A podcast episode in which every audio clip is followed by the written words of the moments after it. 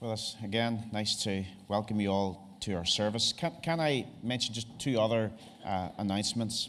Uh, one is a, a, congregational meeting on the 29th of January at 7:30, which will be followed by our prayer meeting. And there's one item of business, and that's the co-opting of Sam Strain as an elder of Richfield Presbyterian Church. The second um, announcement is, is about our Christianity Explored, and we've just got hot off the press uh, our um, invitations. Now, this is where we need you to invite folk uh, to come along. Can I say that um, those of us who are involved in, in running this down in Cafe Casa have the joy of seeing people come to faith on a regular basis uh, in, in, Christianity Explored. That's an absolute joy. But the, the other joy that we have is, is seeing people um, who, who have brought friends and the sheer joy that they feel that, that God is using them to invite their friends to something like this. So it's a double joy. You, you don't see that, folks. Well, I'm sorry you can't, but I wish you could because it is an absolute thrill to be part of this. See people come to faith, to see others used to bring people to faith. So, why don't you really build up the courage? Take the invitation, put it in the hand of someone, bring them along, and see what God might do. The invitations are all over the place there uh, in the foyer. Grab and use, please. Um, Christianity Explored. And keep praying for it too. Right, let, us um, pray together before we uh, turn to God's Word. Father, thank you again for the privilege of being here as a church family. We are rich indeed because you have given us Jesus. You have given us the revelation of the scriptures. You have given us the Holy Spirit who helps us. You've given us the church be part of. We are rich. Bless us now as we study your word together. In Jesus' name, amen. Well, in Matthew 8 and 9, Jesus is proving who he is. He's proving who he is. He's proving beyond doubt that he is the King, the Messiah, the Savior, and the God that we need. Because only God could do these supernatural feats. And what we see here in these two chapters is Jesus cleanses a leper. Jesus healed two paralytics. He healed a fever. He calmed a storm. He cast out demons. He raised a dead girl. He gave sight to two blind men. He restored speech to a dumb man. And many other, many other miracles beyond that. Matthew 8 and 9 are critical in helping us understand the life and ministry of Jesus. And in the midst of the many miracles that were performed, uh, in this period. We are given details of nine. Just nine. Give us a flavor of what Jesus did. Three groups of three. And we're now with the second set of three a storm on a lake, two demon possessed men, and one paralytic sinner. And within each of these three miracles, there are lots of responses and detail given. There's lots of fear. We'll notice that. Lots of fear. Fear of the storm, fear of these demon possessed men, fear of sickness and even meeting Jesus, as the paralytic was. But we also see responses. Uh, after the storm, the disciples are amazed. What kind of man? They say. What kind of man is this? And the two demon possessed men, it was the townspeople who res- responded. And they were angry and, and they were annoyed. Leave, they say, get out of our sight. Chapter 9, or chapter 8, verse 34. And then the third response in the healing of the paralytic sinner comes from the crowds. They were filled with awe. Chapter 9 and verse 8. But what we're going to see here is Jesus ruling over creation I really thought about that in the children's talk. Jesus judging evil, Jesus forgiving sin. The focus, of course, is not on the storms of life. The focus is not on demon possession, awful as it is. The focus is not on paralysis. The focus is on Jesus. His authority over creation, His authority over Satan, His authority over sin. And what Jesus is doing here is he's presenting a mass of evidence to prove who he is, building up the case. This is who I am. Do you want to know who I am? This is who I am. See who I am. Believe who I am. The promised King, the Messiah, God.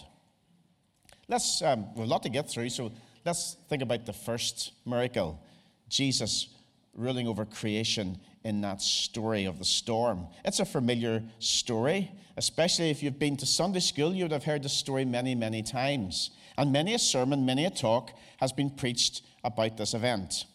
And the conclusion, very often, maybe that you've heard, uh, goes a wee bit like this. It's very simple. It goes like this Jesus calmed the storm on the lake. Therefore, he can calm all the storms in your life. As long as Jesus is in the boat of your life, then he will calm all the storms that you will face, that will buffet you as you go through life. Now, of course, there's some truth in that, isn't there? Jesus can be with us in the storms of life. Jesus does be with us in the storms of life. Jesus needs to be with us in the storms of life. But that's not the main point. That's not the main point. The main point is somewhat bigger than that. And the clue is given there in verse 27. The men were amazed. What kind of man is this? Even the winds and the waves obey him. So the question is, what kind of man is this? The answer, of course, really is, I am the Lord of creation. That's who I am. That's what you've got to learn. That's what you've got to remember. I am the Lord of creation.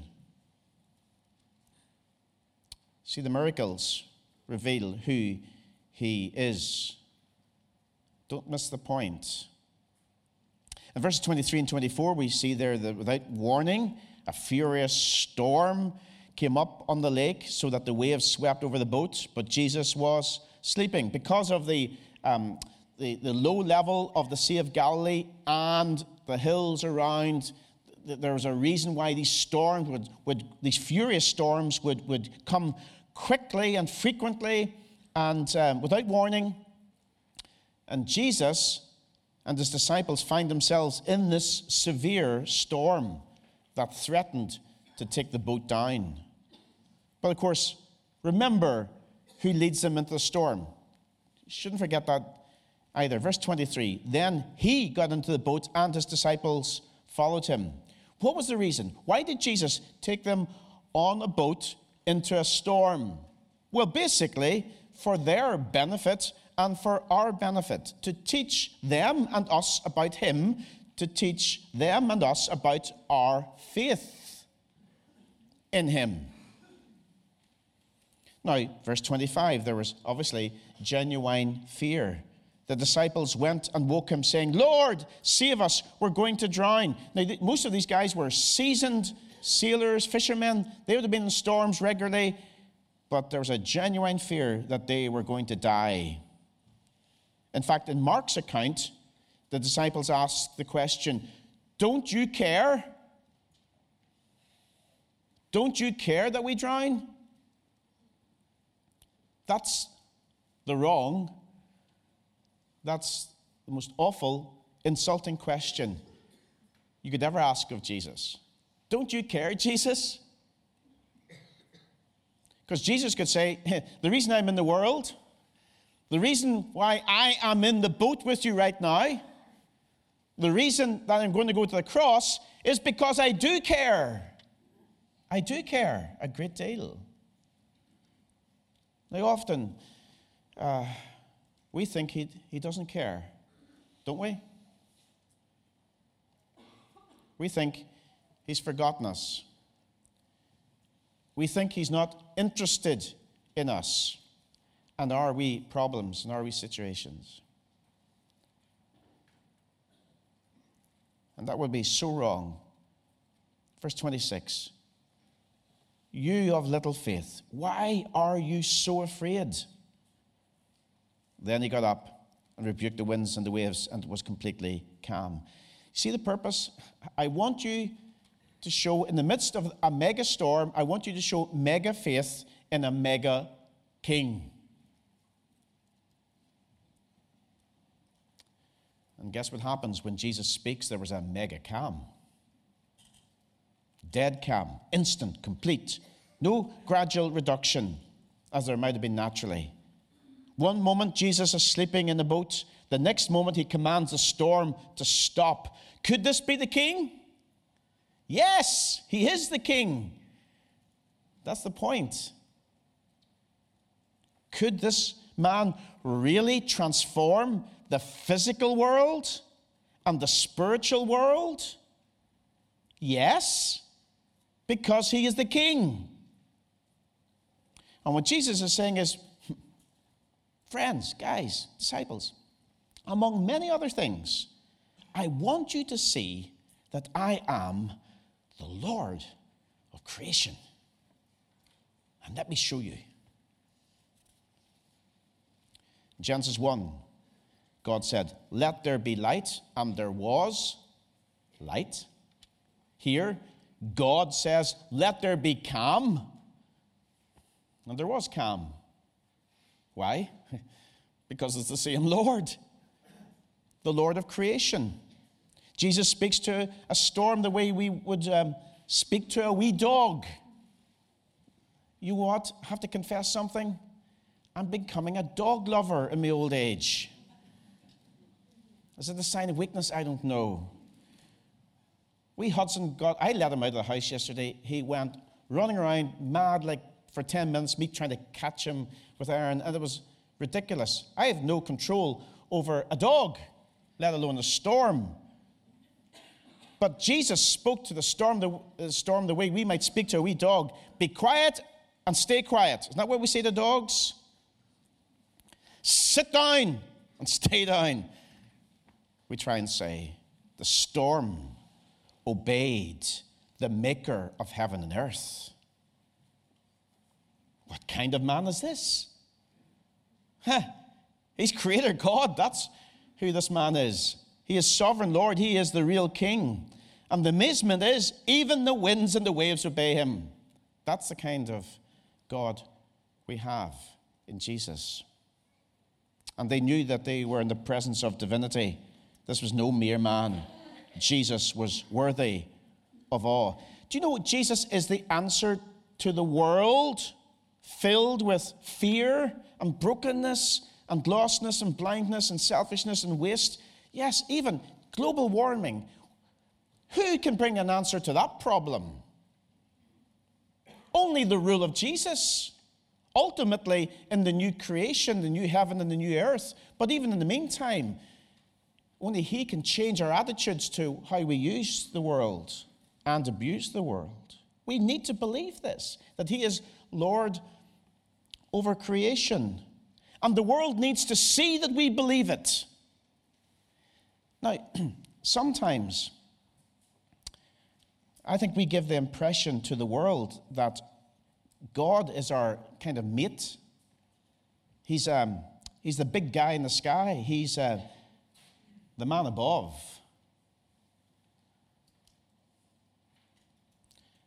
I'm not so sure we are good at showing the world that we are amazed at Jesus.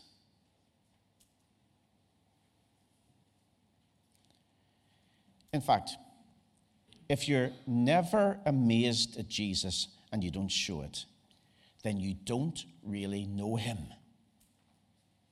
Because if you really knew him, you would be amazed. And you would want people to experience him. Kevin DeYoung um, writes this There's only one thing scarier than being in a wee boat in a big storm and that's to be in a wee boat in a big storm with a man who yells at the storm and it obeys him. Wow. What a God we have. Jesus, of course, entered the, um, the ultimate storm for us, going to the cross. And at the cross, you see, he destroyed destruction, he broke brokenness and he killed death. That's what he did because he is Lord over creation. And that's what you would expect of such a God. And that's what he did do. Are you amazed? Amazed? Is that your response? I am amazed at who he is. That he should want me and love me and save me. Who is he? Lord of creation. Are you shaken by the world? Are you in trouble in your heart and mind? Listen, look at the Lord of creation, and He will carry you through. Lord over evil, uh, judging evil too, in this second story in verses 28 to 34. This is another storm. This time the storm is not on the sea, but the storm is in the hearts and minds of two men. And here we witness the power of Jesus over evil. What we have here are three worlds meeting in this story of these two demonics. The, the, the underworld of evil spirits, which we find hard to understand. The visible world of human experience that we have more understanding of, of course. And the upper world of divine control. Oh, these three things evil spirits, human experience, and of course, divine control, all brought together in the story of what Jesus can do and how he can show that he really is in control over evil. These guys, sad as they were, lived uh, among the tombs. Verse 28 tells us that. Uh, two demon possessed men coming from the tombs met him the end of verse um, 28, of course, they caused great fear with their violent ways. Um, they were so violent that no one could pass that way. So there was great fear in the whole community about these two men, as you might expect. The picture is of one of being completely uncontrollable. They couldn't control themselves, nor could they be controlled by others. Now, I think it's an important lesson. There is no such thing as constructive evil. There's no such thing as good or wise evil. Give yourself to sin, give yourself to evil. It will ultimately destroy you. Now, had these two guys dabbled in evil? It's a million, one of the million questions we could ask, but we just don't know the answer to. I mean, uh, had they been involved in some kind of primitive natural drugs and led them into this condition? We, we sorcery? We don't know. But something went wrong. And here's the problem, folks. And we're seeing it now right across our world. When people give themselves to sin, it destroys them, it possesses them. Now, often, of course, we don't see it like this. Uh, evil is very easy, sin is very attractive, we're very weak. And we have this perverse ability, even Christians, perverse ability to look at evil and even to do evil and not see it as evil. And therefore, we excuse our sin. And we even excuse the sin in the ones we love. If sin is not confessed, repented of, and is forgiven, then it'll destroy us. It'll destroy us. But the good news here is, of course, that the demons know uh, very quickly that they've met their match. Verse 29. What do you want with us, Son of God? They shouted. Have you come here to torture us before the appointed time? They know that Jesus is the appointed judge who will judge at the appointed time. Have you come here to torture us before the appointed time? They ask. And the, and the answer is yes. Actually, yes.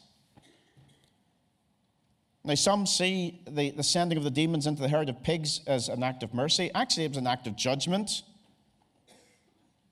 With one word, Jesus judges evil probably the, I suppose, the shortest word that they could have used. Go, he says. Go. And in that one word, he judges evil. The evil that was destroying these two men, the sin that was destroying these two men. And of course, there's a stampede off the cliff into the sea. The same sea, by the way, that almost drowned Jesus and his disciples a few hours before. Verse 32 Go! So they came out and went into the pigs, and the whole herd rushed down the steep bank into the lake and died in the water. There's no contest here, was there, between Jesus and these demons? It's like a three second knockout faster than even Conor McGregor. Oh dear, maybe that was lost on some people. Paul writes, and having disarmed the powers and authorities, he made a public spectacle of them, triumphing over them by the cross. Colossians 2. Hey, do you know, folks, do you know, what, do you know what God has given to you and to me and to us as his people? We have the privilege of entering into Christ's victory over evil. We have the privilege of entering into Christ's victory over evil.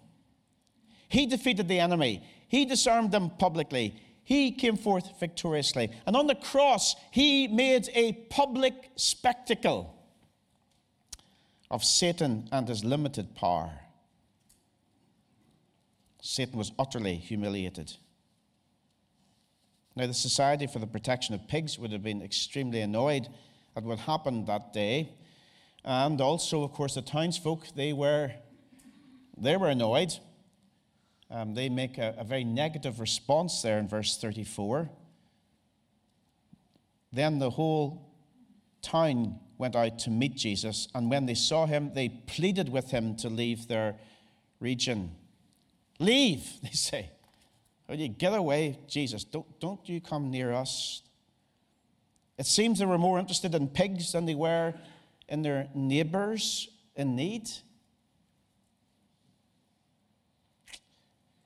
Grace, you see, was bad for the economy in this part of the world. Deliverance was bad for business. And so they say, Jesus, get out. You're going to cause more trouble than you're worth. It's sad and it's solemn. They preferred life without Jesus than life with Jesus. They basically said, We prefer our sin, we prefer our evil. Would you leave us just the way we are? Now, that's a strange request, isn't it? Leave.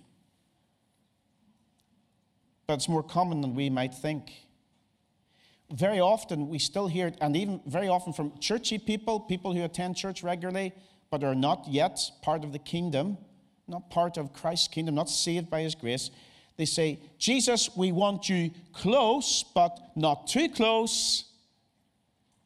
Don't interrupt my life. Please just leave me alone. I, I, I want to have that crutch that I can use when it suits me, but please, I'm quite happy without you.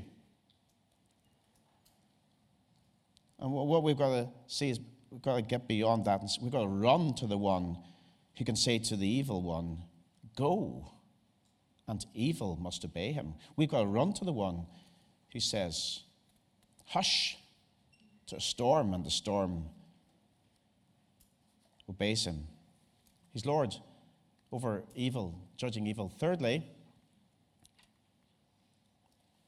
oops. I'm stuck here. Can you, can you move on to the next one? Yeah. He's also Lord over sin. And that's the story in chapter 9. We'll quickly go down through this. The world is a broken place. I think we know that. Broken homes, broken relationships, broken hearts, broken dreams, broken promises. The world reveals it if you're honest enough to look at it. The Bible explains it, and Jesus answers it. And here in this story in chapter 9, we have a broken man with a broken body and a broken soul. And he meets Jesus. Now, it's significant when Jesus returns across the lake, he, he, he didn't come into town to set up a healing school, and he didn't set up a, a miracle roadshow. Sin was the real issue despite the appearances. Now, his friends were caring and courageous and creative and committed. We've thought about that many years ago when we looked at Mark's story. But they believed that their friend's greatest need was his paralysis. The, guy's, the guy can't walk. And that's what they wanted Jesus to deal with. So you can imagine the shock. The shock when Jesus said to him, Take heart, son. Stop fearing. Your sins are forgiven. Now, the people saw the obvious problem, they couldn't walk, but they couldn't see his greater problem, the problem of his sin. But Jesus says his legs aren't his major problem. That's a minor problem in comparison to his real problem, which is that his soul is broken, broken by, contaminated by, controlled by sin. I need to sort his soul out before I sort his legs out. And Jesus put his finger on this man's and every man's and every woman's greatest need the need for forgiveness. Now, Jesus is not ignoring his legs, he's not disinterested in his legs. In fact, soon he's going to heal his legs. It's that he's more concerned about the man's greatest problem the problem of sin. Take heart, son, your sins are forgiven. Verse 3 at, at this, some of the teachers of the law said to themselves, This fellow is blaspheming. Now, these guys who are the preacher men of the day should have said, Amen. Preach it, brother. The real issue is sin, the real issue is forgiveness. Preach it. But no, they rage, they show fury and anger because they couldn't and they wouldn't accept Jesus. They couldn't and wouldn't believe Jesus. And so, Jesus, knowing exactly what was going on in their minds, he turns the table on them in verses 4 and 5. Knowing their thoughts, Jesus said, Why do you entertain evil thoughts in your hearts? Which is easier, to say, Your sins are forgiven, or to say, Get up and walk? But so that you may know that the Son of Man has authority on earth to forgive sins, then he said to the paralytic, Get up, take your mat, and go home. Now, I put this up so that we understand what Jesus is saying here. The for- forgiveness is invisible and therefore, in theory, easier to perform because you couldn't, you, you wouldn't know whether the person's forgiven or not. Healing, on the other hand, is very visible and therefore is harder to perform because he'll either get up on his feet or he won't. So, what Jesus says, I will prove that I can do the easier thing, which is to forgive, by doing the harder thing, which is to heal. And I'm going to do it right in front of your very eyes. So when I heal him, I hope you will believe that I can forgive him. And that's exactly what happened, verse 7. And the man got up and went home. This is the authority of the Son of Man. I can forgive and I can heal. And you ain't seen nothing yet, says Jesus here, basically. Because the best is yet to come. Because as Jesus looked into the eyes of that paralytic and said to him, Take heart, son, your sins are forgiven, he, he, he knew where that forgiveness would be bought and paid for. He knew the cross was up ahead just a few years away, where the forgiveness of this man and every man and every woman was bought, where he bore the punishment we all deserve. You see, the cross is central to this story as well, because this story is about forgiveness. Now, it's easy to preach this passage without reference to, to the cross. We could say, be like the four men, you know, break a few roofs, get people into Jesus, have some compassion on the sick. There's all kinds of stories that you, or lessons you could pull out of that story, but they're subpoints. They're not the main point. The main point is that Jesus is Lord over sin. As we conclude this morning, I think Jesus is asking us a question this morning. Do you want to know who I am? Really? Do you really want to know who I am? Because his answer is, among other things, among many things, I am Lord over creation. I am Lord over evil, and I'm Lord over sin. That's who I am. So don't fear. Don't fear what's going on in the world. Don't fear the storms. Don't fear the sin that is destroying our society. Don't fear sickness and illness. Don't fear any of those things. Don't fear. Trust me. Because I'm bigger and better and greater than these things. I can fix the broken people. I can fix the broken world. I can forgive sin. I am God. Lord over creation and evil and sin. And yes, we ought to be amazed. And we ought to be filled with awe. And we certainly should not say, Jesus, stay away from me. Stay away from us. Do you want to know who I am? says Jesus. This is who I am. Believe me, and I will change you, and I will change your life, and your family, and your world. That's who He is. Let me pray.